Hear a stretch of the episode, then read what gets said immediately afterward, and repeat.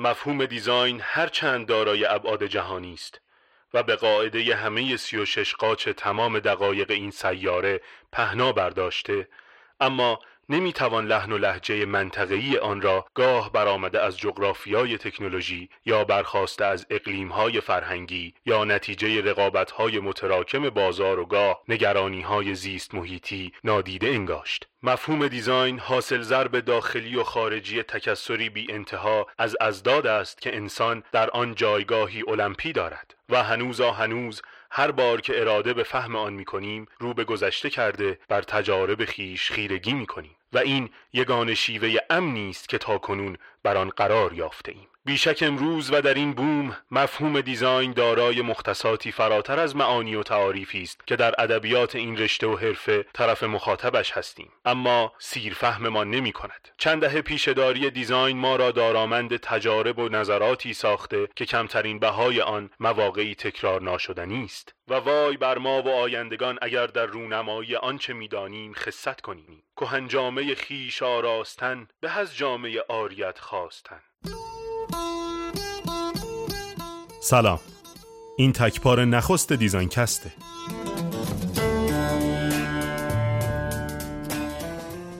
دیزاین‌کست در واقع پژوهشنامه‌ای آزاد با محوریت دیزاین است و اگر گوش بر افق سرزمین پادکست ها بخوابانید نوای همسایگانش پیزاین، پارادایم و کوبیک را نیز خواهید شنید. امروزه به روزآوری جزئی دائمی از روزمرگی‌های ماست، رفتاری عام و البته خودکار، چنانچه فرزن روزی به دلیلی تنظیمات همراه خیش را در حالت دستی ست کنیم و کاملا تصادفی از روزآوری‌های نچندان مهم آن غافل شویم، احتمالاً ابتدا به حافظه خیش شک می‌بریم و سپس به هوشمندی همراه خیش رشک و اگر در اندیشه خیش فرو نشویم با خیش قرار هماندیشی می‌گذاریم که آیا مفاهیم بنیادین دیزاین دستخوش روزآوری اند یا روایتی که اکنون از مفهومی سراغ داریم تا چه اندازه معتبر است و یا امروز با کدام روایت از آن مفهوم باید در تعامل با روزآوری قرار گیریم. دیزاین و مفهوم آن به عنوان عامل رادیکال تغییرات نه تنها خارج از قواعد روزآوری نیست، بلکه خود کانون و شیوه آن است. آنچه امروزه از مفهوم دیزاین بر ما معلوم است مستند و معتبر و قابل اعتنا است. در عمل اما گویی چیزی کم دارد، نه چیزی از جنس دانش و نه چیزی از باب تکنیک، بلکه چیزی از حیث نگرش حاصل تجربه، توانایی آشکار ساختن مفهوم واقعی دیزاین در موقعیتی منطبق با مختصات تکنولوژیک، اقتصادی، اجتماعی و زیست محیطی کشور عزیزمان را داراست. پیشکسوتان رشته و حرفه دیزاین گنجی واقعی هستند، گنجینه‌ای که هم نقشه دارد و هم مارمهره‌ای موکل سوار.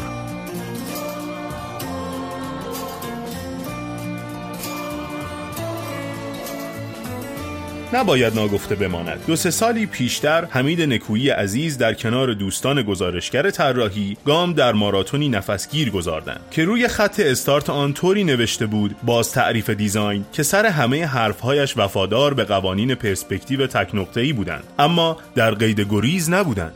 دیزاین‌کست بنا دارد نفس دوم همان ماراتون باشد.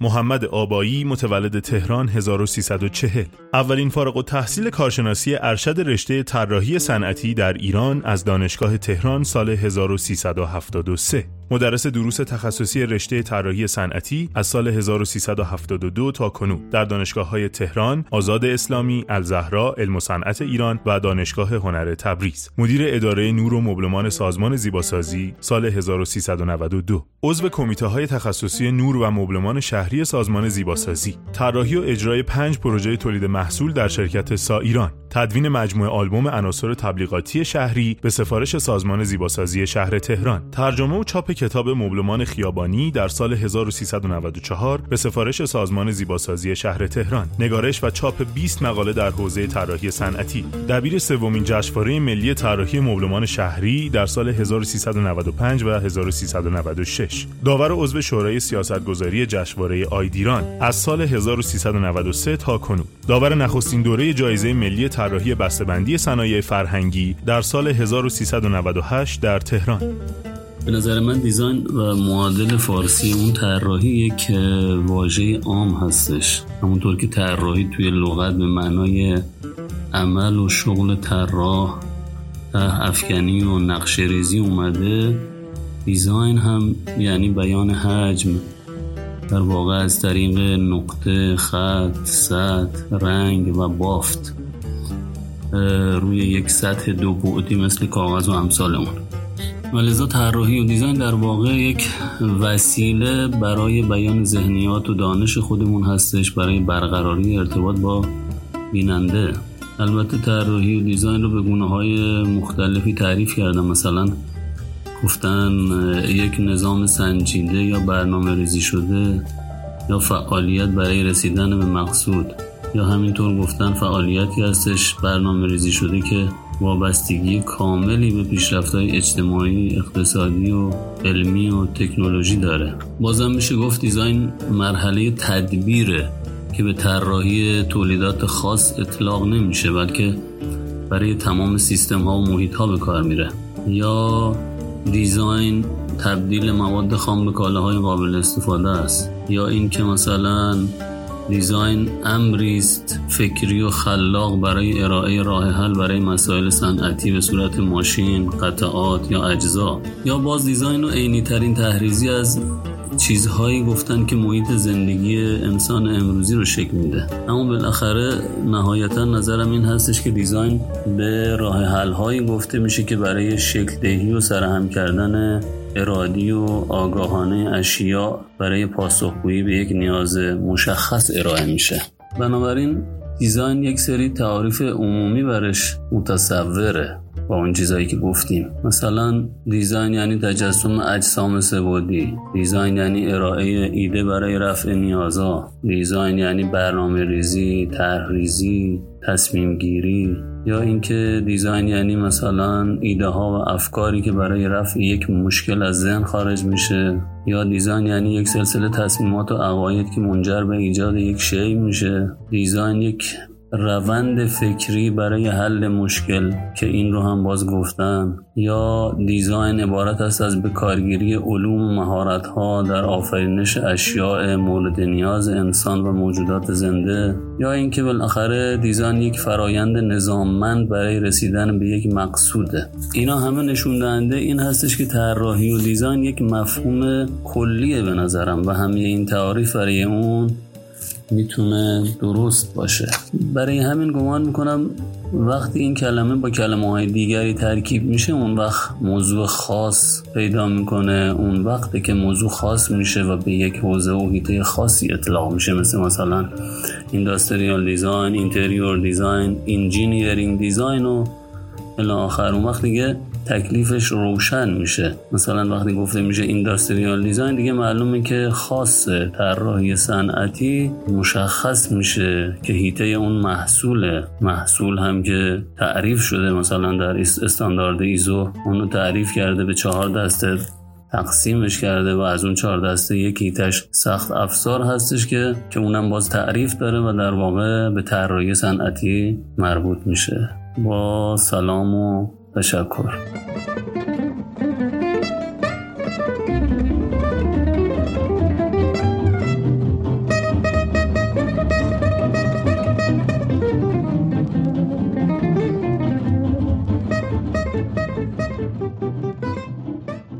طراحان ایده، پلتفرمی ایده محور و بین‌رشته‌ای.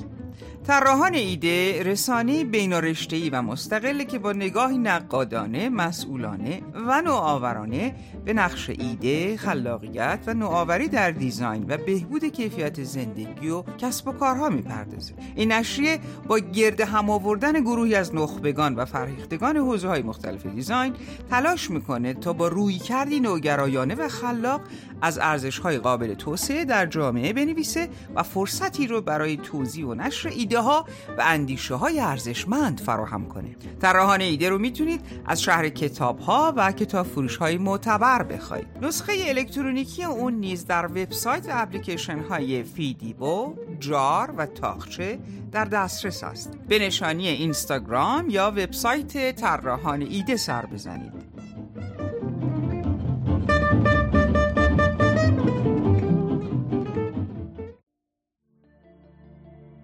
حسن صادقی نائینی، دانشیار گروه طراحی صنعتی دانشگاه علم و صنعت ایران با 27 سال سابقه تدریس دروس طراحی صنعتی. به نظر من مفهوم دیزاین یک مفهوم بدون مرزه. یعنی اولا بر این باورم که دیزاین یک مفهومه و مرزی هم براش نمیشه قائل شد، باندری نمیشه براش ترسیم کرد. از طرفی محور توجهش انسان و نیازشه که اون هم بدون مرزی برای انسان نمیشه قائل شد، مرزی برای نیازهای انسان نمیشه قائل شد و وقتی در حقیقت بحث نیاز انسان مطرح میشه و خود مفهوم دیزاین مطرح میشه، ما نبایستی خودمون رو محدود کنیم به کشف کمبودها. شاید در واقع بهبود یافته ها هم بایستی زیر ذره‌بین دیزاینر قرار بگیرن و اونها هم ارتقا داده بشن. پس تا اینجا اشاره کردم که دیزاین میتونه مفهوم بدون مرز انسان مداری باشه که به دنبال کشف و رفع نیازها هست. خب حالا وقتی صحبت از نیاز میشه، یعنی طراح به دنبال خلق یک محصول یا یک خدمتی هست که به اصطلاح نیازها رو پوشش بده و به اونها بپردازه و این مفهوم بدون مرز نیاز رو هم بشناسه. پس ابزار میخواد، تاکتیک میخواد، تکنیک میخواد که نهایتاً اون سوژه یا خدمتی رو که ارائه میده یه جورایی به درد بخور باشه. حالا این به درد بخور بودن هم تعریف داره. هر کسی از ظن خود شد یار من. البته یکی در واقع میگه یه محصولی میخوام، فرضاً چه میدونم آشور فرانسه، یکی که کارش خیلی کارهای تعمیراتی و بازو بسته کردن پیچ و مهره است میگه آشور فرانسه بایستی خوب قفل بشه و من مهره رو به راحتی بتونم بازو بسته کنم. یکی میگه نه خوش دست باشه. یه نفر در واقع از این آشور فرانسه شاید مقطعی استفاده کنه، بیشتر دوست داره توی اون کارگاهی که زده رو دیوار هماهنگ باشه با فرم بقیه ابزار. یه نفر ممکنه زیبایی براش اولویت داشته باشه. همه اینها مفاهیمی هستن که به نوعی برای کاربر اون به درد بخور بودن رو دارن تداعی میکنن. پس اینجاست که ما متوجه میشیم کار طراحان کار سختیه که بتونه اینها رو پوشش بده تا حد امکان. حالا این به درد بخور بودن ضمن این تمایزها و تفاوتها هم میتونه کیفی باشه، هم میتونه کمی باشه، هم میتونه جسمی باشه، هم میتونه روحی باشه. یعنی نیازهای روحی و رفتاری رو بتونه پوشش بده که به تبع عملکرد محصول، زیبایی، فرم حائز اهمیت میشن و همه این موارد رو ما باز میتونیم در یک واژه بدون مرز دیگری تحت عنوان ارزش مرز بندی کنیم. پس تا اینجا چی شد؟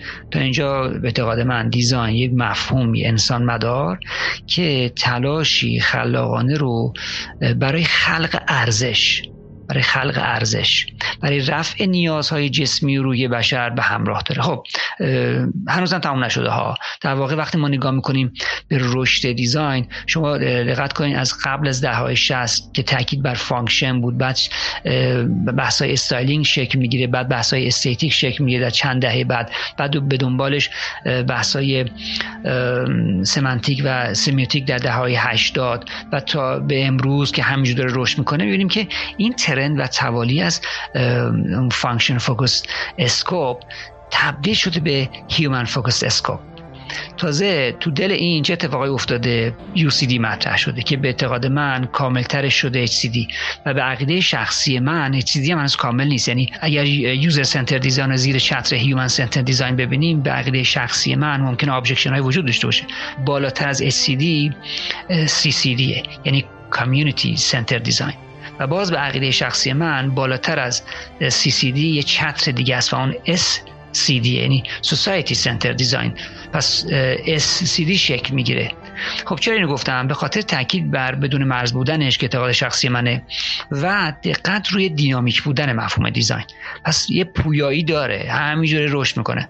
پس به نظر من اگر بخوام روی شکل یک عبارت خلاصش کنم، میتونم بگم که دیزاین یک مفهومی است انسان مدار، پویا، پیشرو و سیستماتیک در قالب یه تلاش خلاقانه و بخردانه برای خلق و توسعه ارزش به منظور رفع نیازهای جسمی و روحی افراد. خب دقت کنین کلمات رو، اینا نظر شخصی منه و حالا عرض کردم ممکنه انجمن طراحان صنعتی آمریکا، کانادا، ژاپن تعاریفی دارن، چون از من خواسته شد اون حس خودم رو بگم. حالا فقط میخوام مجدد به این کلید واژه ها اشاره کنم که خودم به کار بردم و بهتون بگم که چقدر کار سخته و چقدر شوخی نیست و چقدر اونایی که دیزاینر رو باید دیزاینر باشن و اخلاق مدار یعنی در واقع اتیک توش حرف اول رو میزنه. چرا؟ به خاطر که انسان مداره، تو انسان مدارین اخلاقه در واقع تو دلش هست. این واژه‌هایی که من به کار بردم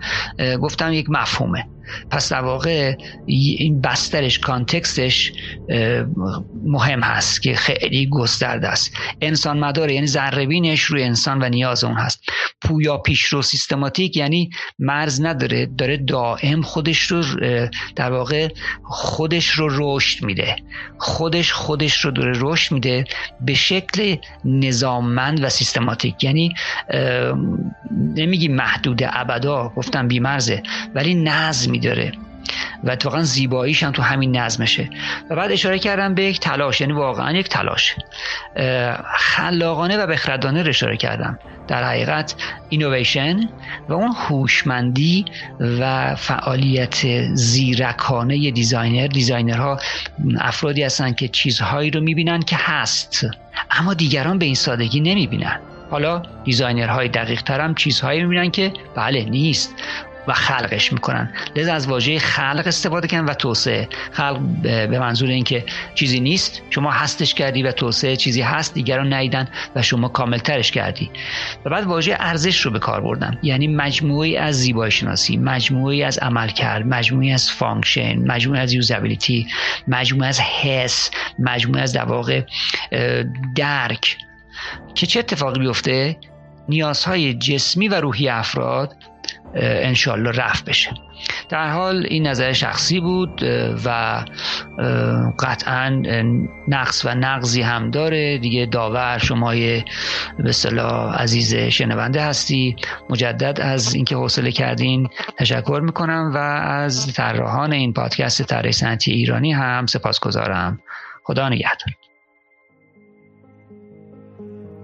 محمود امیر اینانلو، تخصص کاری طراحی و ساخت اتاق اتوبوس شهری و مینیبوس و کامیونت با کاربری مختلف، مسئول اداره طراحی و نقشه‌کشی شرکت پرس ایران وابسته به سازمان گسترش و نوسازی صنایع، رئیس اداره طراحی محصول واحد تحقیق و توسعه شرکت زامیات، طراح و سازنده انواع کاربری برای خودروهای مینیبوس، اتوبوس و کامیونت در شرکت دقیق، تدریس در دانشگاه آزاد تهران مرکز از سال 1388 تا کنون.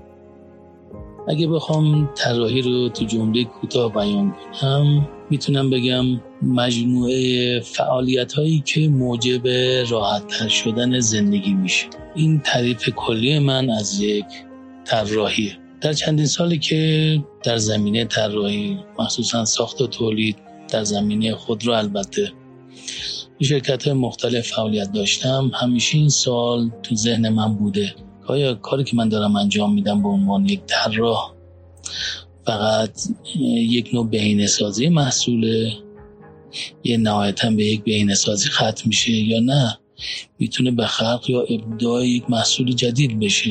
اما واقعیت این بود که من دارم محصول موجود رو بهینه میکنم، دقیقاً دارم بهینه‌سازی انجام میدم که به اسم طراحی از اون نام برده میشه. حتی گفتم این نظرات من در مورد زمینه طراحی که روش کار کردم و تخصصشو داشتم هست، یعنی در زمینه خودروهای مسافری مثل انواع اتوبوس شهری، بین شهری، مینیبوس، کامیونت و کامیونتی که با کاربرهای مختلف هست. ولی اون چیزی که تو این مدت فهمیدم، یک طراح باید قبل از اینکه شروع به کار طراحی کنه، قابلیت و یا مهارت‌های خودش رو در شناخت اون محصول خاص افزایش بده. فهمیدم که بدون اینکه شناختی از مواد و روش‌های ساخت خیلی چیزایی رو داشته باشم و حتی قیمت مواد مختلف که تو زمینه کار طراحی اون محصول خاص مورد استفاده قرار میگیره و یا خیلی چیزهای دیگه، نمیتونم طراحی رو به عنوان یک طراحی خوب در نظر بگیرم. فهمیدم که طراحی حتما باید به صورت تیمی انجام بشه و اونم در کنار تخصص‌ها و در حقیقت تعامل با تخصص‌های مختلف که در این زمینه خیلی چیزا در کنار این تخصص‌های مختلف یاد گرفتم، مخصوصا از متخصصین تو زمینه کار طراحی مکانیک، برق خودرو، تزیینات داخل و خارج، حتی از کارگری که رو نصب تیم داخلی کار میکرد خیلی چیز یاد گرفتم. در کل میخوام بگم یک طراح پشت یک میز نشین نیست، باید حتما در پروسه ساخت از صفر تا پایانش مشارکت داشته باشه، همونطوری که من این کارو کردم. خب این دیدگاه کلی من بود. به صورت در حقیقت جزئی تر میتونم تو برنامه‌های آینده بیشتر و مفصلا تو این زمینه توضیح بدم. مهدی اصل فلاح، عضو هیئت علمی گروه طراحی صنعتی دانشگاه هنر و پژوهشگر دکترای کارآفرینی در دانشگاه تهران است. وی مؤلف، تدوینگر و مترجم چند کتاب در حوزه‌های مبانی و روش‌شناسی طراحی صنعتی و نیز طراحی کسب و کار است.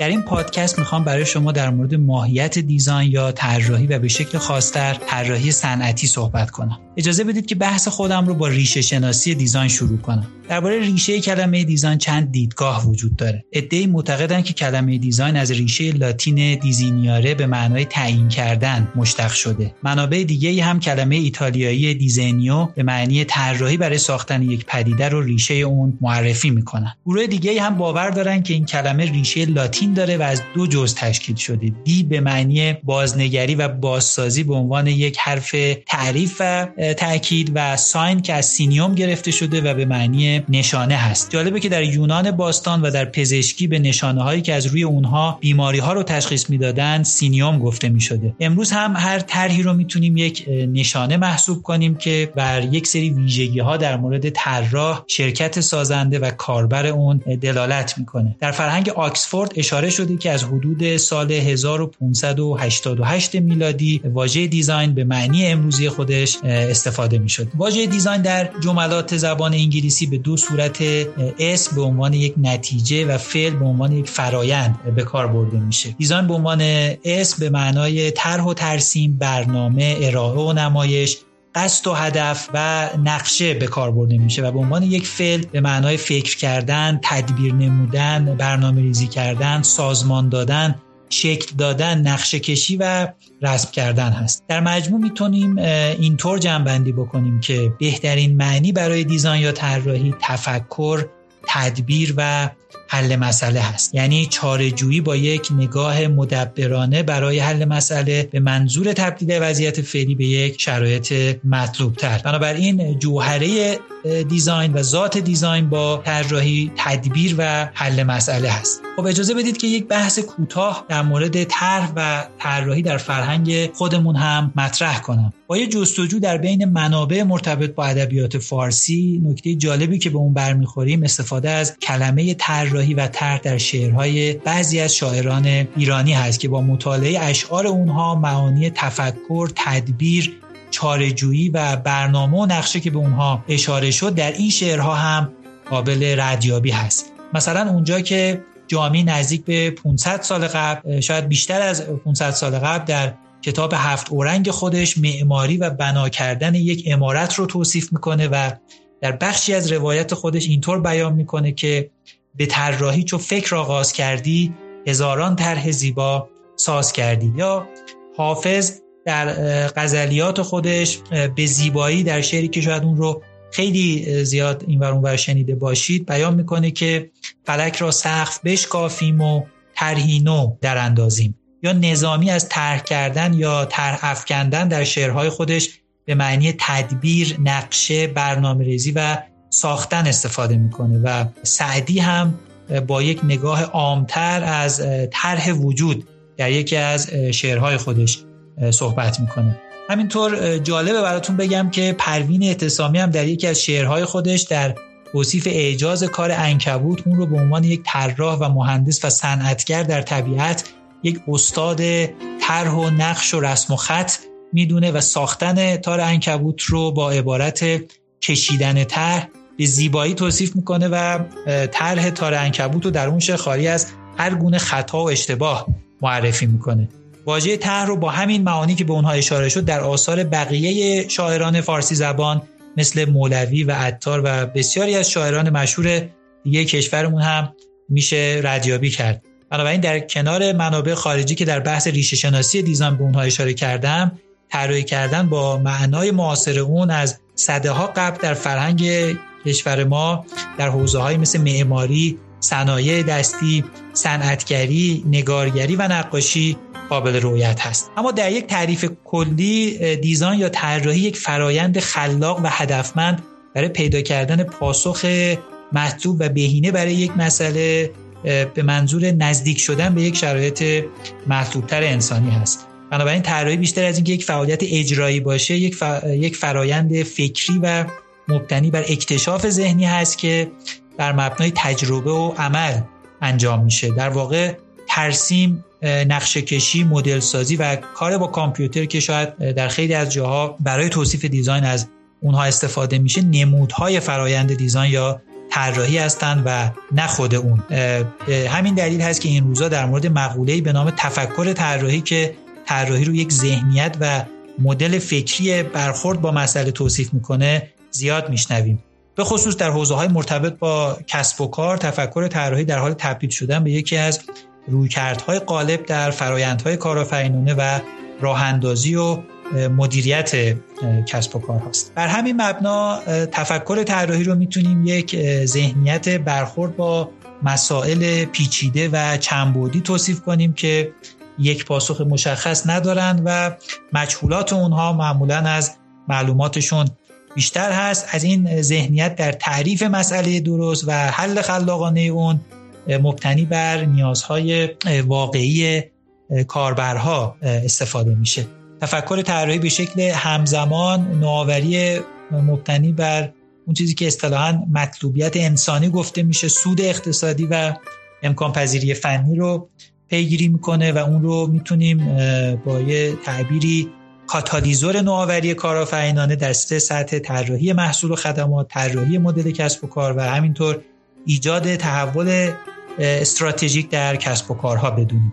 اگر از ویژگی‌های اصلی تفکر طراحی بخوایم صحبت بکنیم، میتونیم به مؤلفه‌های اشاره کنیم مثل درک عمیق مشتری‌ها و کاربرها و اصطلاحاً همدلی کردن با اونها در طول فرایند طراحی، طی یک فرایند غیر خطی رفت و برگشتی برخلاف اون چیزی که در فرآیندهای مهندسی دیده میشه و این فرایند مبتنی بر فرضیه سازی ذهنی و ارزیابی اون فرضیه‌ها در دنیای واقعی هست. رسیدن به ایده ها از طریق تفکر استنباطی که به معنی شفافسازی تدریجی پیچیدگی ها و ابهامات یک مسئله طراحی بر اساس یک سری شواهد از دنیای واقعی هست.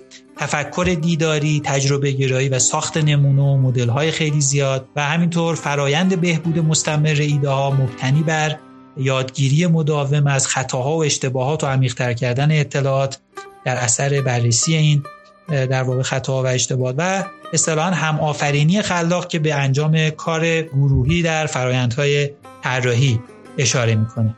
در نهایت میتونم اینطور جمع‌بندی کنم که فلسفه و غایت طراحی صنعتی ایجاد ارزش‌های جدید و ارتقاء کیفیت زندگی هست و بر همین مبنا فرایندهای طراحی صنعتی معمولاً بر مبنای ارزش آفرینی در 8 حوزه شامل عملکرد، ارگونومی، زیبایی شناسی، نشانه شناسی، جنبه‌های تولیدی، عوامل اقتصادی، مسائل فنی و عوامل زیست محیطی انجام میشن. بنابراین در انتها خوبه که اینطور صحبت‌های خودم رو به اتمام برسونم که شاخص ارزیابی عیار هر طرح وزن ارزش‌های جدید ایجاد شده در اون در فرایند طراحیش هست. امیدوارم که مطالب ارائه شده در این پادکست برای شما مفید بوده باشه. از توجه شما سپاسگزارم و خدا نگهدارتون. صالح برادران امینی، طراح خدمات و مدیر آژانس دیزاین دیگرگون.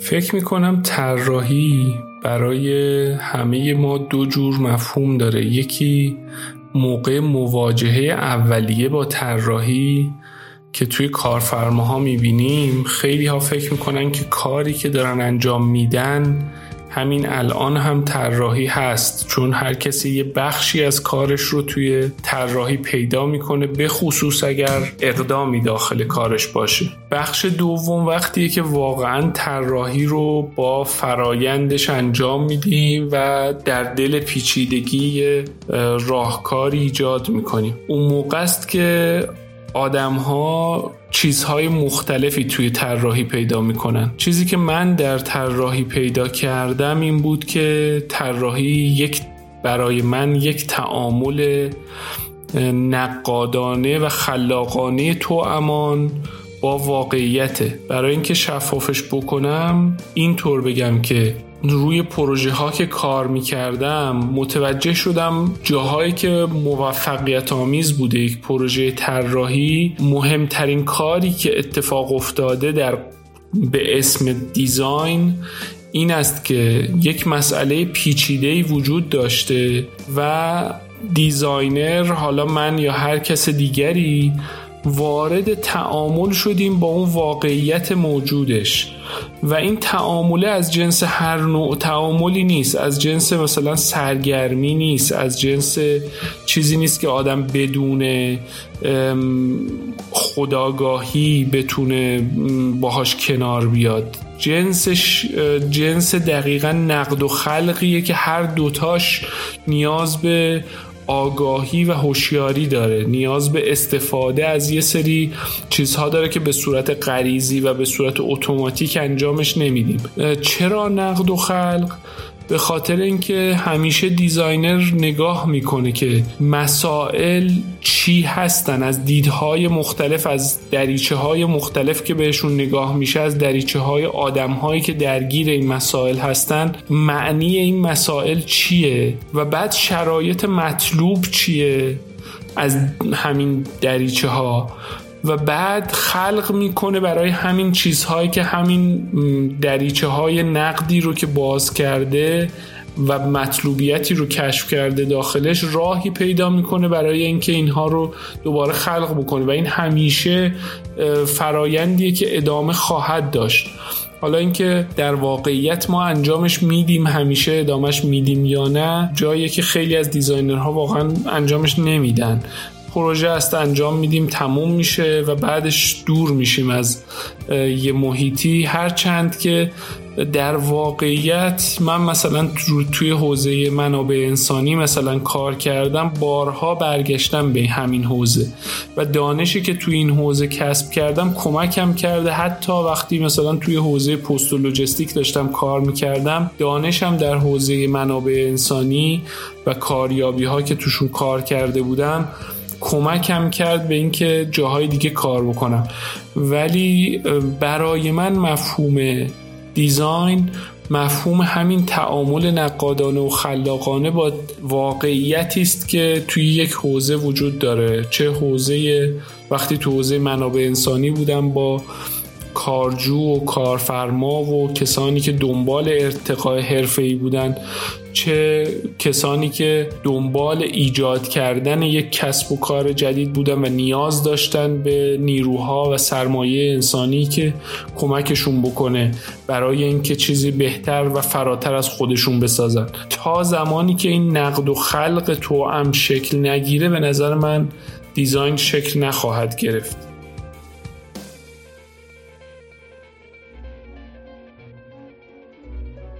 دکتر یاسمن خداداده، مدیر گروه طراحی صنعتی پردیس بین‌المللی کیش دانشگاه تهران، اولین دانشیار طراحی صنعتی ایران که در سال 1363 شروع به تحصیل در مقطع کارشناسی طراحی صنعتی در دانشکده هنرهای زیبای دانشگاه تهران کرد. کارشناسی ارشد و دکترای خود را در کشور انگلستان گذرانید و از سال 1380 عضو هیئت علمی دانشگاه تهران است. وی برنده جایزه اختراعات و ابداعات جشنواره رازی سال 80 و در فهرست نخبگان کشور است. به قول جان کالکین، ما محصولات رو می‌سازیم و بعد محصولات ما رو می‌سازن. یعنی رفتار انسان‌ها و فرهنگ جامعه به شدت تحت تاثیر طراحیه. به نظر من مهمترین مسئله اینه که طراح با طراحیش میخواد انسان و جامعهش رو به کدوم سمت هدایت کنه. الان به وضوح دیده میشه که ارمغان زندگی سنتی برای بشر سرعت، سهولت و استرس بوده. زندگی سریعتر، غذای سریعتر، کارهای بیشتر، حال بدتر، دغدغه‌های بیشتر و دوری از اصل خودمون و حضورمون در لحظه حال. در واقع آدم‌ها یه جوری تبدیل به ماشینایی شدن که رو اتودرایون و بدون اینکه در کاری که دارن میکنن حضور داشته باشن، فقط دارن میدونن. الان انگار که همه تو مسابقه هرچی بیشتر بهتر، اسیر افکارشونن و در حال رقابت و تلاش برای رسیدن به آسایش، در حالی که موتور حرکتشونم حسادت و حرص و طمعه. و این وسط طراحای صنعتی هم آتش بیارای این معرکه‌اند که نیاز کاذب به وجود میارن تا بیشتر تولید بشه و چرخ صنعت بگرده. در واقع انسان به جای هیومن بینگ شده هیومن دوینگ. به نظر میاد که این کارها همه در جهت آسایش بشره، ولی خب از آرامش که خبری نیست. هرچه محصولات برای زندگی لازمن، ولی خب واقعا باعث آرامش نمیشن، چون آرامش با وسیله و محصول و صنعت به دست نمیاد و راهکارهای دیگه‌ای داره. شاید بشه گفت مثلا یک کارایی مثل ارتباط با طبیعت، ارتباط با نیروی بالاتر، دست زدن به خاک و کاشتن گل و گیاه یا تماشای آگاهانه به یک گل، کارهای از این دست ممکنه که کمک کنه که واقعا آدم بتونه آرامش بگیره، موندن توی لحظه ها. ولی با محصول صنعتی و زندگی بدوی نمیشه این کارو کرد. نتیجه این همه تلاش بر داشتن زندگی بهتر در دنیای صنعتی واقعا الان به این انجام میده که انواع آلودگی زیست محیطی رو داریم، گازهای گلخانه‌ای، آسیب دیدگی لایه اوزون، هزاران بیماری که هر روز یه مدلش میاد و میشنویم و کم کم آدما دارن به این موضوع پی میبرن که اینجوری نمیشه و باید در عین حال که داریم میریم جلو یه تغییراتی تو زمینه‌های مختلف زندگی به وجود بیاریم. به همین دلیل هست که به نظر من مسیر طراحی هم داره عوض میشه و حتی اسمش هم در خیلی از دانشگاه‌ها به جای طراحی صنعتی یا اینداستریال دیزاین تبدیل به طراحی یا دیزاین شده و یک ابعاد جدیدی رو در بر گرفته. الان دغدغه‌های طراحی بیشتر به سمت و سوی انسان محوری رفته و هدف فقط کارکرد یک محصول نیست، بلکه انسان با تمام اون مشخصه‌هاش مهمه که تحت عنوان یوزر سنتر دیزاین یا هیومن سنتر دیزاین ازش یاد میشه. یعنی تاکید بر اینه که طراحی چه تجربه‌ای رو برای انسان بیاره و انسان با تمام نیازهای جسمی و روحی و روانشناختیش، سبک زندگی و فرهنگش اهمیت داره و مد نظر قرار میگیره.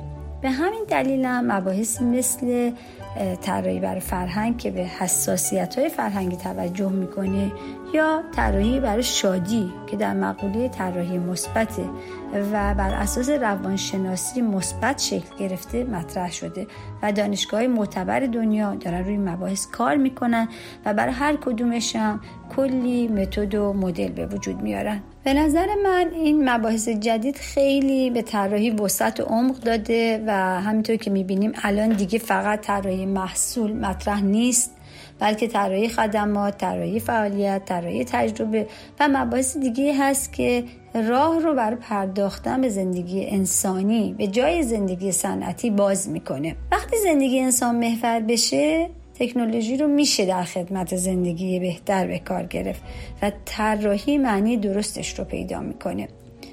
مثلا یکی از دغدغه‌های خود من در این چند سال اخیر این بوده و هست که چجوری طراحی میتونه در انسانی تر کردن رفتار آدم‌ها با خودشون و انسان‌های دیگه و محیط زیستشون موثر باشه.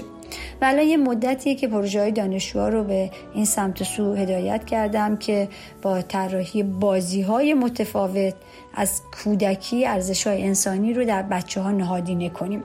من فکر میکنم اکثر بازی‌هایی که الان بچه‌ها میکنن به شدت رقابتیه و ناخودآگاه بهشون آموزش میده که برای برنده شدن باید دیگران رو زیر پا بذارن، اونا رو بزنن و بکشن و از بین ببرن.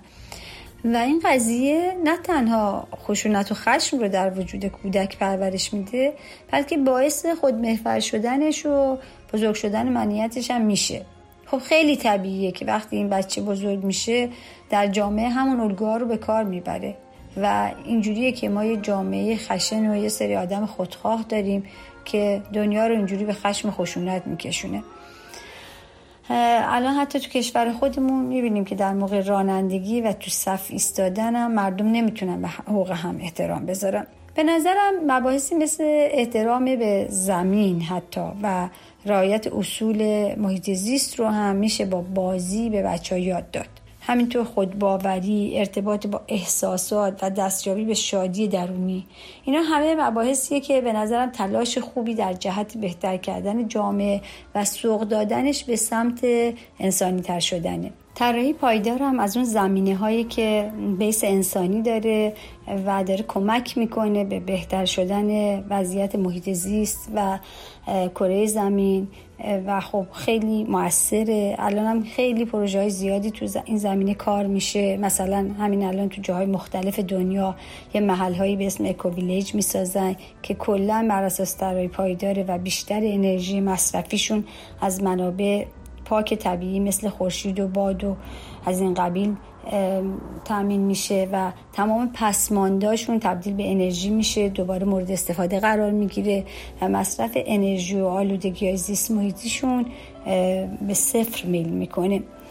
در این نوع طراحی‌ها از تکنولوژی مدرن به صورت خیلی خوبی استفاده میشه.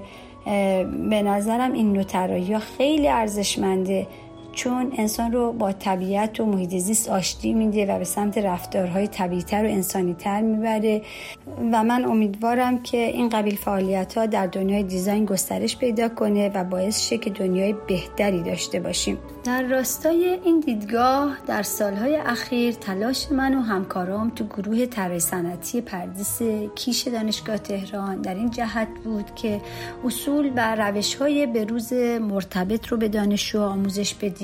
برای همینم از اساتید دانشگاه‌های معتبری مثل دانشگاه دلفت هلند و پلی‌تکنیک میلان دعوت کردیم و دوره‌های کوتاه مدت 1-2 هفته‌ای به صورت ورکشاپ و کورس فشرده برگزار کردیم که خیلی تجربه خوب و موفقی بود و من فکر می‌کنم که باعث رشد دانشجوهای زیادی در سطح کشور شد. همینطور تلاش‌های زیادی برای راه‌اندازی دوره دکتری در سطح دانشگاه تهران صورت گرفت که همه همکارا زحمت کشیدن و در نتیجه این زحمت‌ها قرار دکترای طراحی صنعتی از مهر ماه 99 در دانشگاه تهران برگزار شد. برنامه اینه که در پردیس کیش دوره به زبان انگلیسی و با حضور اساتید خارجی و در 3 زمینه تخصصی مشخص شکل بگیره.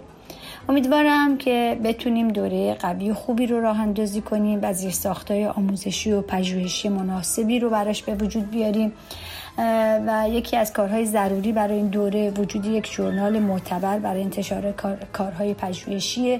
به همین منظور اولین ژورنال انگلیسی زبان طراحی با عنوان Journal of Design Thinking رو در کیش راه اندازی کردیم که بتونه در سطح بین‌المللی فعالیت کنه و اولین شماره‌اش هم همین روزها به صورت آنلاین منتشر میشه.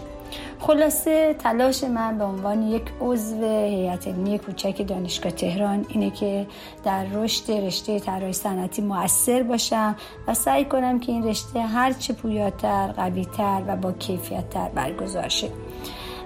و متخصصین بهتری در این زمینه تربیت بشن که بتونن با طرح‌هاشون دنیای زیباتری رو بسازن، به طوری که طراحی بتونه رسالتش رو در جهت ساختن جامعه‌ای بهتر و انسانی‌تر انجام بده و کمک کنه که انسان‌های سالم‌تر، شادتر و مهربون‌تر داشته باشیم. ممنونم از توجهتون.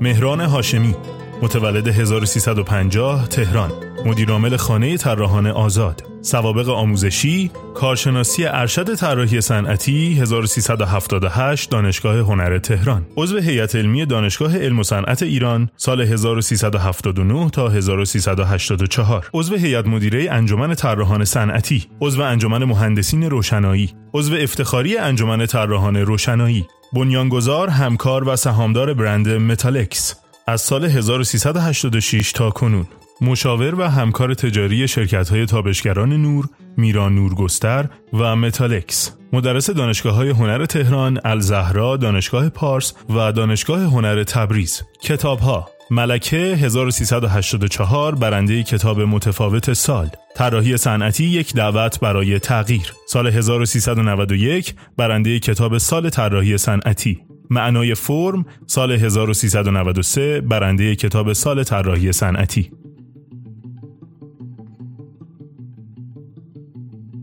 سال هاست که هر وقت خواستم دیزاینر بودن رو تعریف بکنم، در کمال تعجب به تعاریف بنیادین انسان بودن رسیدم. شما اگر مؤثر بودن رو، اگر خلاق بودن رو و اگر قابلیت تغییر دادن رو از یه انسان بگیری، تعریف انسان بودن رو ازش گرفتید. این موجود به هر کدوم از درخت‌ها و حیوانات و اشیاء دنیای پیرامونش بسیار شبیه تر میشه تا به انسانی که میشناسیم. همین موضوع به دیزاینر هم کاملا وارده. یعنی اگر شما دیزاینری باشید که مؤثر نیست، دیزاینری باشید که نمیتونه جهان رو عوض بکنه و دیزاینری باشید که خلاق نیست، دیزاینری باشید که نمیتونه نگاه تازه ارائه بکنه، شما با کسی طرف هستید که دیگه اصلا دیزاینر نیست. سال هاست که من مبهوت این انطباقم، یعنی مبهوت انطباق دیزاینر بودن و انسان بودن. یعنی مثلا عجیبه که تفکری که ما از دیزاینر بودن میشناسیم، یعنی ستونهایی که بر دیزاین تینکینگ ما وارد میدونیم و دیزاین تینکینگ رو بر اونها استوار میدونیم، این ستونها بسیار بسیار نزدیکن به همون ستونهایی که آدم بودن رو بر اونها استوار میدونیم.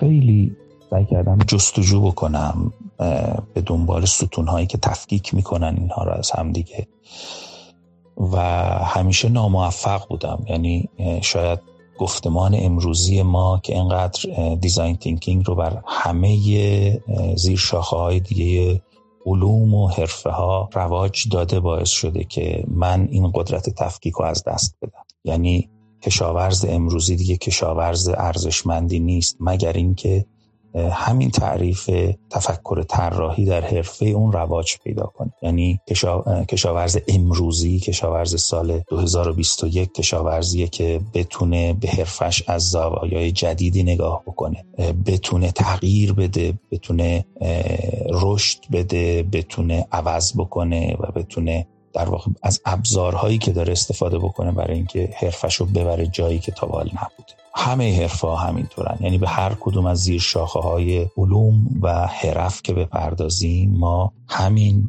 تعریف رو درش منطبق می‌دونیم و اصلاً اگر تو زیر شاخه‌های حرفه‌ای دیگه مطالعه دیزاین تینکینگ و ستون‌های دیزاین اهمیت و ارزش بده کرده به خاطر همین انطباق. برای همین من فکر می‌کنم که لزومی نداره برای دیزاینر بودن دیگه کار خاصی بکنیم، کافی آدم باشیم و ولی آدم باشیم به معنای واقعی کلمه و تعریفش آدم باشیم. برای انسان این چنینی بودن، یعنی برای یک دیزاینر بودن، ملزومات بسیار بسیار جدی و اساسی هم وجود داره. یعنی اگر قراره که مؤثر باشیم اما در سمت خلق ارزش مؤثر باشیم، یکی از بنیادی ترین ابزارها آگاهیه.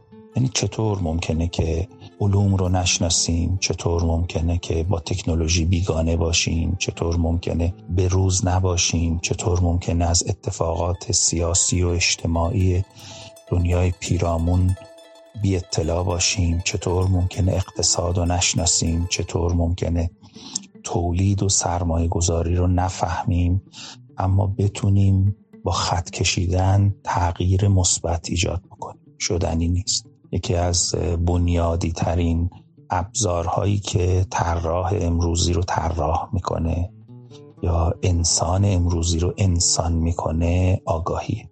ما انسان‌ها خاطرات خیلی تلخی رو بر زمین تحمیل کردیم. یعنی شاید چهره زمین بدون انسان میتونست خیلی خیلی زیباتر و مؤثرتر و درستتر باشه. با آگاهانه تر عمل کردن ما صدمات کمتری میزنیم. با آگاهانه تر عمل کردن ما ارزش‌های بیشتری ایجاد می‌کنیم. اینه که اگر قرار تغییر بدیم احساس مسئولیت ایجاد می‌کنه که این تغییر در مسیر درست انجام بشه و در مسیری اتفاق بیفته که صدمات کمتری بر زمین، بر انسان‌ها، بر موجودات زنده دیگه وارد بکنیم و اتفاقی که میفته انسانی تر باشه. برای همینه که ما معتقدیم که بر تعریف دیزاینر امروزی عنصر آگاهی یک بخش خیلی بزرگ، یک سهم خیلی خیلی عمیق و بزرگ داره. در دل پیشنهاد هر تغییری ریسک پذیری عمیقی هم وجود داره. یعنی هر چقدر که ما تغییر بزرگتری رو پیشنهاد بکنیم در واقع باید ریسک صدمات بزرگتری رو هم بپذیریم. دیزاینر امروزی، انسان امروزی موجود بسیار بسیار ریسک پذیریه. طبیعتاً یک ابزار کنترلی، یک ترمز قدرتمند به اسم احساس مسئولیت هم وجود داره که همین ریسک پذیری رو کنترل میکنه. ما دخالت میکنیم که تغییر بدیم و این تغییر ممکنه ابعاد ناخواسته‌ای هم داشته باشه که به علت نسبی بودن آگاهی از نتایجش بیخبریم. منتها به دلیل اینکه تغییر دادن در تعریف ماست، من و شمای دیزاینر، من و شمای انسان در تغییر دادن ناچاریم. کار دیگه ای از دستمون بر نمیاد. این تعریف وجودی ماست. به همین دلیل فقط سعی میکنیم این کار رو مسئولانه انجام بدیم. سعی میکنیم به شکلی و در مسیری و به روشی انجام بدیم که صدمات کمتری نتیجه بده و اتفاقات ناخواسته کمتری در پی داشته باشه. ما ترمز لازم داریم. دیزاینر بودن و انسان بودن به روش امروزیش ترمز لازم داره و این ترمز داشتن هم بخشی از تعریف انسان بودن و دیزاینر بودن دنیای امروزه. اگه به خلق ارزش نگاه میکنیم در مقام دیزاینر بودن، در مسیر دیزاینر بودن، یکی از اساسی ترین ابزارهایی که به ما در خلق ارزش کمک میکنه نگاه کردن به خلق دلپذیریه. من فکر میکنم یکی از کارهایی که دیزاینرها میکنن اینه که دنیا رو دلپذیرتر میکنن. اگه ما انقدر هنر میخونیم، اگر در دانشگاه‌های هنر، در دانشکده‌های هنر درس میخونیم، اگر انقدر تشویق میشیم که به سراغ نقاشی و موسیقی و هنرهای نمایشی بریم، اگر تشویق میشیم که رمان بخونیم، کاری که سالهای سال من سعی کردم تو فضای دانشجوهام بهش بپردازم، توصیه کنم که رمان بخونن، فیلم ببینن، تئاتر برن و با هنرهای نوشتاری، با هنرهای عامه، با ادبیات فاخر آشنا بشن. دلیلش اینه که اونا دلپذیر بودن رو یاد میگیرن. آدمی میتونه خلق دلپذیری کنه که خودش دلپذیر باشه. این همه ریشه قدرتمند در هنر به خاطر فهم دلپذیریه. من فکر میکنم اگر بتونیم دیزاینرهایی باشیم و انسانهایی باشیم که فضای دلپذیری همیشه در اطراف ما وجود داشته باشه و بلد باشیم که فضای اشیاء پیرامونمون رو هم دلپذیرتر بکنیم، ما آدمتر و دیزاینرتر هستیم و به نوعی میشه گفت بر مسیری که حرفه ما میطلبه که ما اونجا باشیم و بیینگمون رو بر اون منطبق بکنیم، ما نزدیکتر و نزدیکتر میشیم. من فکر میکنم خیلی وقتا میشه اصلا همه چیزهای دیگه رو رها کرد و فقط بر دلپذیری متمرکز شد تا دیزاین کرد. این تمرکز بر دلپذیری رو من جز ارکان خیلی خیلی جدی تفکری طراحی دیزاین میدونم.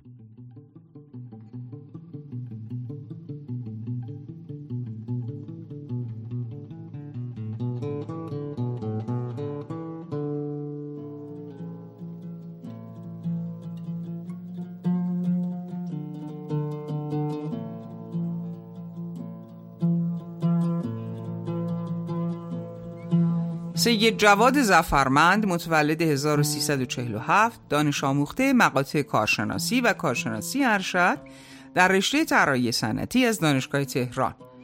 تحصیلات خویش در مقطع دکترا و نیز پژوهش پسا دکترا را در دانشگاه چیبای ژاپن به انجام رسانید. وی از سال 1371 تا کنون در دانشگاه‌های برتر ایران در تهران، شیراز، هنر اسلامی تبریز و نیز دانشگاه چیبا در ژاپن به تدریس دروس تخصصی رشته طراحی صنعتی و دروس پایه رشته‌های گرافیک، صنایع دستی، طراحی فرش و پژوهش هنر پرداخته و همکنون با درجه دانشیار عضو هیئت علمی دانشگاه هنر و معماری دانشگاه شیراز میباشد. وی در گروه‌های طراحی صنعتی دانشگاه‌های تهران و علم و صنعت نیز به عنوان عضو هیئت علمی و یا مأمور به ارائه خدمات آموزشی و پژوهشی پرداخته است و سابقه فعالیت حرفه‌ای طراحی صنعتی در کارخانجات راه آهن ایران، پژوهشکده خودرویی ساسد و سازمان زیباسازی شهرداری شیراز داشته. صاحب تالیفات بیش از 50 مقاله علمی پژوهشی در ژورنال‌ها و کنفرانس‌های تخصصی مختلف ملی و بین‌المللی به زبان فارسی و انگلیسی بوده و در داوری بسیاری مقالات و آثار طراحی مشارکت داشته است. ایشان همزمان با مسئولیت معاونت پژوهشی دانشکده هنر و معماری دانشگاه شیراز طی سالهای 1394 تا 1396 دبیر منتخب هیئت داوران آیدیران 95 و 96 نیز بوده است. به نظر بنده شامل دو وجه میشه، یکی بحث مفهوم دیزاین، مفهومی که بدان باور دارم، خب بحث شخصی است یه مقدار، و دوم اهمیت یا جایگاهی که دیزاین به باور بنده دارد. من این دوتا رو از هم تفکیک میکنم. در مرحله اول مفهوم دیزاین خب میشه خیلی کلی و عمومی بهش پرداخت یا خاص و متناسب با رشته ما، یعنی رشته طراحی صنعتی. از لحاظ کلی و عمومی یا جنرال مفهوم دیزاین بسیار وسیعه و رشته های مختلفی رو در بر میگیره، انواع مختلفی دارد. حتی ما در رشته‌های کاملا علوم محض و علوم پایه و حتی علوم کاربردی بحث دیزاین رو داریم. طبعا برای یک آزمایش، طراحی یک آزمایش، طراحی ابزار آزمایش، طراحی محیط آزمایش یا حتی خود یک پژوهش نیاز به طراحی داره. بنابراین طراحی یک مفهوم عام هست برای ایجاد هر چیزی که بدان نیاز است و وجود نداره، حالا به نوعی به شکل مطلوبش وجود نداره. این شامل همه رشته‌ها میشه. به لحاظ مفهوم دیزاین خب بد نیست اشاره شود به نکاتی رو که لافسون در همون اوایل کتاب طراحان چگونه میاندیشند اشاره کرده که خب این فعل هست، اسم هست، یعنی فعل. از این بابت دیزاین میتونه به صورت فعل طراحی کردن باشد یا اسم باشه که هم محصول رو در بر میگیره و هم فرایند افکندن طرح محصول. تمرکز بهتر است برای مفهوم دیزاین بر بحث افکندن طرح محصول یا فرایند باشد. با توجه به این ما میتونیم خیلی ساده تعریف کنیم که افکندن یعنی ایجاد طرح که شامل ویژگی‌ها، خصوصیات و ابعاد حالا فیزیکی و غیره یک چیز مصنوع، artificial things یا artifacts. چیز من برای چی نمیگم شی، برای که میتونه یه محیط، فضا، سیستم یا فرایند حتی باشد. این مفهوم کلی است. پس افکندن یا ایجاد طرح یک چیز مصنوع شامل محیط، سیستم، فرایند و غیره از ذهن تا به عینیت رساندن آن و دیداری کردن آن، یعنی که از توی ذهن شروع میشه، بعد به عینیت میرسه، قابل دیداری میشه. برای چی؟ برای اینکه مختصات و ویژگی‌های اون برای ایجاد و تولید ملموسش میسر گردد. این تولید میتونه تک باشه، نیمه انبوه یا انبوه باشه، به وسیله ابزارهای مختلف تولید، حالا بستگی داره چی باشه، انجام میشه. بعضی اوقات این طراحی صرفاً توی ذهنه و بعد روی کاغذ میاد، بعضی اوقات به وسیله ابزارهای مختلف و متریال مختلف، یعنی طراحی ممکنه با یک گل صورت بگیره. فرد اون شکل و اون فرمی رو که میخواد، حالا برای یک کوزه یا برای یک حجم یا حتی یک وسیله اسباب بازی ایجاد کنه، همزمان با متریال مختلف از جمله گل یا از جمله کاغذ اینا رو شکل بده. یعنی اون میتونه هر ابزاری برای این دیداری کردن و ایجاد در واقع به کار گرفته بشه. تعاریف خیلی ساده هم دوستان همه میدونن، حل مشکل، فرایند حل مشکل و ایجاد راه حل برای حل مشکل، اینو بهش میگن طراحی. البته خب یه نگاه یک کم مهندسی است، ولی خب توی هنر هم به حال صاحبه یه همچین تعریفی. یا به عبارتی یافتن پاسخ نیاز یا فرایند رفع نیاز با یک وسیله‌ای که وجود نداشته، یا تبدیل یک وضعیت نامطلوب به وضعیت مطلوب به وسیله یک راه حل. اینها تعاریفی است همه تقریبا مشابهه، ولی وجود داره برای بحث دیزاین به طور کلی و عام، که البته این وسط بحث نیاز و خواسته رو باید یه مقدار بهش توجه کرد. نیاز با خواسته متفاوت است. needs and wants. نیاز جزو چیزی است که به هر حال لازم است برطرف شود و برای زندگی بشر حیاتی رفعش، ولی خب خواسته نه، یک چیز اضافه بر سازمانه که میتونه موجب احساس بهتر شود، رفع یا رسیدن به خواسته. خیلی اوقات اینها مرز بین باریکی دارن، مرز خیلی باریکی دارن و بینشون تفکیک و تشخیص دشوار است، نیاز و خواسته. خیلی اوقات نیاز ایجاد میشه با آمدن یک محصولی که قبلا ندیدیم، ما احساس نیاز میکنیم، یعنی کم داریم. مثلا وسیله موبایل حالا آمده توی بازار، دیگه هم دارن استفاده میکنن، اگه من نداشته باشم کم دارم نسبت به بقیه، پس باید داشته باشم. هرچند حالا در فلسفه خودش اگه بخوام بریم، اگه اون نباشم زندگی حالا حیاتی من با اخلال ویژه مواجه نمیشه، ولی زندگی حالا اجتماعی یا موارد چرا. یک واژه‌ای هست پلانینگ یا برنامه‌ریزی که خیلی قرابت داره با دیزاین یا طراحی، که وقتی که ما به واژه دیگری تحت عنوان دیزاین، پلانینگ یا برنامه‌ریزی طراحی توجه میکنیم، متوجه میشیم خب به هر حال تفاوت‌هایی دارند. یعنی برنامه‌ریزی میتواند برای دیزاین هم صورت بگیرد ولی نه بالعکس. پس بنابراین رابطه‌شون یه مقداری در حال کلی‌تر دیزاین تا پلانینگ. دیزاین سطوح و انواع مختلف داره. وقتی که ما تمرکز میکنیم بر رشته خودمون، یعنی طراحی محصول مصنوع یا آرتیفکت یا آرتیفیشال آبجکت، که حالا به عبارتی میتونیم بگیم طراحی صنعتی، طراحی محصولات صنعتی، اینجا ما سه سطح کلی میتونیم برای دیزاین در نظر بگیریم که همش هم دیزاین هست. طراحی میتونه ابداعی باشد، یعنی چیزی که اصلا نبوده، محصولی که مسبوق به سابقه نباشد، که البته اینم با سطوح داره. سطوح ابداع هم باز خودش سطوح مختلف داره. ابداع محض که اصلا نبوده، یا ابداع در وجوهی از اون محصول که مسبوق به سابقه نباشد.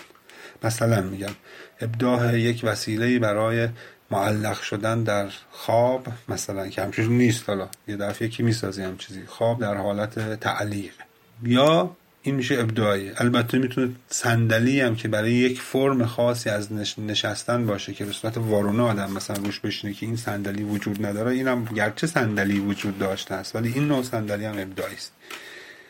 طراحی میتونه اصلاحی باشد، چیزهایی که وجود داشته کامپیوتر قبلی حالا ورژن جدید اومد انتگریت میشه، رفع اشکال میشه، بهتر میشه، حالا مزایا ایجاد میکنه، ولیو ایجاد میکنه، ارزش ایجاد میکنه و غیره. یا اینکه طراحی تقلیدی باشد که بیشتر تو حوزه مهندسی معکوس، البته اینم جایگاه خودش و اهمیت خودش داره، هرچند حالا شاید زیاد بهش ارزشی ندن به لحاظ خلاقیت و نوآوری ها، ولی خب اینم برای پیشبرد صنعت جاهای لازمه، مخصوصا برای کشورهای در حال توسعه که صنایع نمیتونن ریسک کنن به طرح‌های ابداعی بپردازن، میان به سراغ طرح‌های کپی و از طریق مهندسی معکوس میخوان جایگاه خودشون رو حفظ کنن.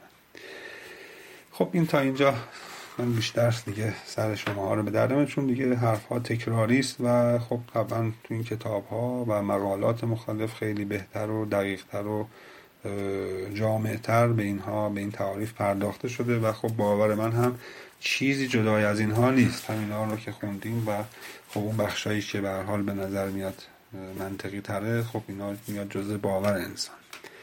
و اما باور در مورد اهمیت و جایگاه یا نقش دیزاین در حالا عرصه هستی و جایگاهی که میتونه داشته باشه.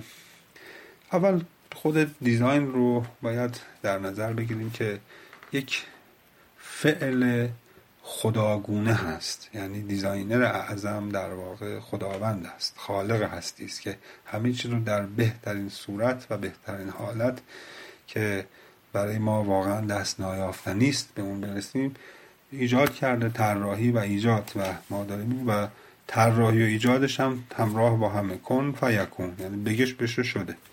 بنابراین یک جور این دیزاین خودش یک خصلت خداگونه است که در بشر هم و به صورت در ودیعه نهاده شده یا بشر هم متصف شده به اون صفت، گرچه در طبیعت هم ما میبینیم در واسه بقیه موجودات طبیعت منظورمه برخی از ماهی‌ها، پرندگان و جانوران و اینها طراحی میکنند لانه‌شون و آشیانه‌شون و حتی ابزار برای شکار.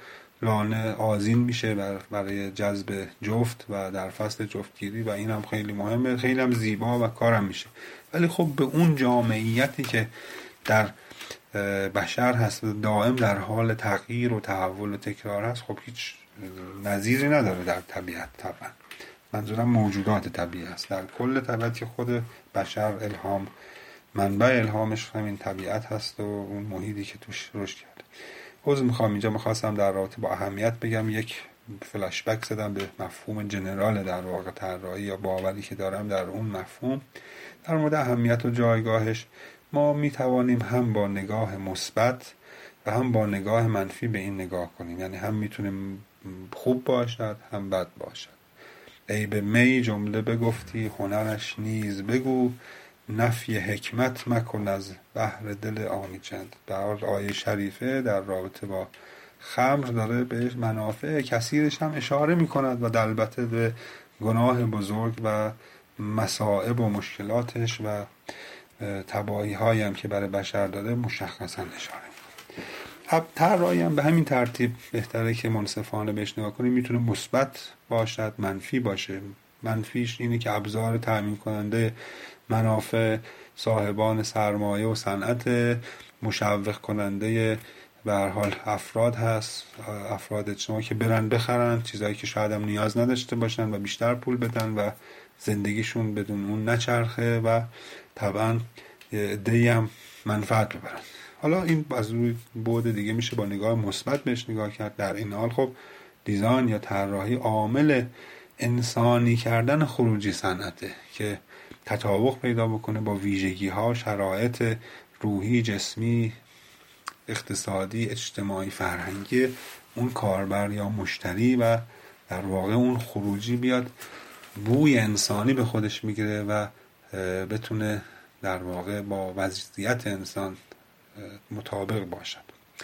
طراحی میتونه شکل دهنده به سبک زندگی باشه، در این حال انعکاسگر نظام حاکم فکری، سیاسی، اقتصادی یک جامعه یا یک کشور.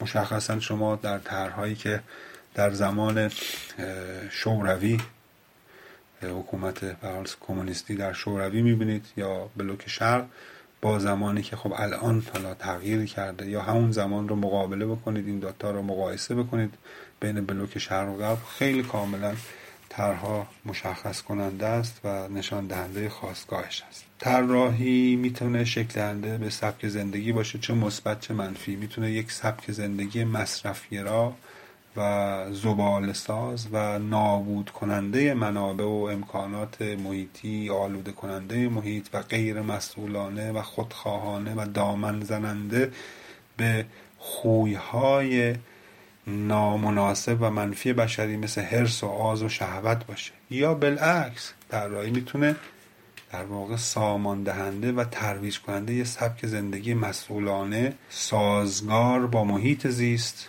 نسبت به دیگر هم نوعان و موجودات دیگه احساس مسئولیت کنه و کلاً خودش یک فرد استفادگر تو زندگیش احساس مولد و نقش مهم در ایجاد یک زندگی پایدار داشته باشه. بنابراین طراحی هم میتونه عامل تخریب زیست محیط باشه، چه بسا در دهه‌های 40، 50، 60 تا 70 ما در امریکا بودیم، همون بحث ابسولسنس که ویکتور پاپانیک خیلی به طور مبسوط اینها رو مورد بحث و مداقه قرار داده. یا عامل نجات زیست بوم و محیط زیست به طور کلی کره زمین باشه. طراحی میتونه هویت زدا باشه، یعنی انسان ها رو عاری کنه از هویت، یا اینکه نه، هویت ایجاد کنه، هویت بخش باشه، یا هویتی که دارند ترویج بده، تشویق کنه و این رو شکوفا کنه. طراحی به هر حال تیغ دو دمه، بستگی داره که چگونه بهش نگاه بشه. من معتقدم که ابزاری است بسیار مؤثر و اون چیزی که الان تنها راه نجات ما از این وضعیت به هر حال اسفباری است که این تمدن صنعتی با افرادهایی که در حوزه‌های مختلف و اقداماتی که غیر مسئولانه و ناآگاهانه بوده که هم به هر حال توش دخیل بودن و سهم بودن انجام داده، راه نجات از این وضعیت هم الان به دست طراحی است، منتها طراحی که مثبت اندیش و خوب اندیش و مسئولانه نگاه کند به این قضایا و در صدد جبران مافات باشه. به هر حال تنها راه هم الان همینه. خب من بیش از این مصدق نمیشم و همه عزیزان رو به خدا میسپارم. امیدوارم که بتوانیم در این حوزه، یعنی طراحی که بتواند نجات بخش وضعیت مختلف و بحران‌های مختلفی که دوچار شدیم، از جمله همین مثلا بحث کرونا، خب به هر حال طراحی، حالا یک ترمی هم به نظر من اومد در واقع touch free، یعنی ما طراحی بکنیم که ابزارها، امکانات اجتماعی حتی الامکان بدون تماس باشه، هیچ گونه تماس نباشه. برای چی؟ برای که این نشون داد تمدن ما چقدر ضربه پذیره، یک ویروس کوچیک میاد همه چی رو میریزه به هم و کلا مختل میشه. و خب البته خب بحث فعالیت‌های آنلاین و فضای مجازی مقدار این قابلیت رو ایجاد کرده، ولی خب برای خریدها، محصولات، بانک و غیره این میتونه یه رویکرد باشه که با توجه به این بحث کرونا و وضعیتی که رخ داده یک نگاه جدیدی، نگاه تازه‌ای بشه برای طراحی شهری و محصولات که ما حتی الامکان بتوانیم با حداقل تماس اون ارتباطات و اون در واقع کاربری ها رو انجام بدیم. همه عزیزان رو به خدا میسپارم و آرزوی توفیق برای همه دوستان در حوزه طراحی مثبت داریم. خدا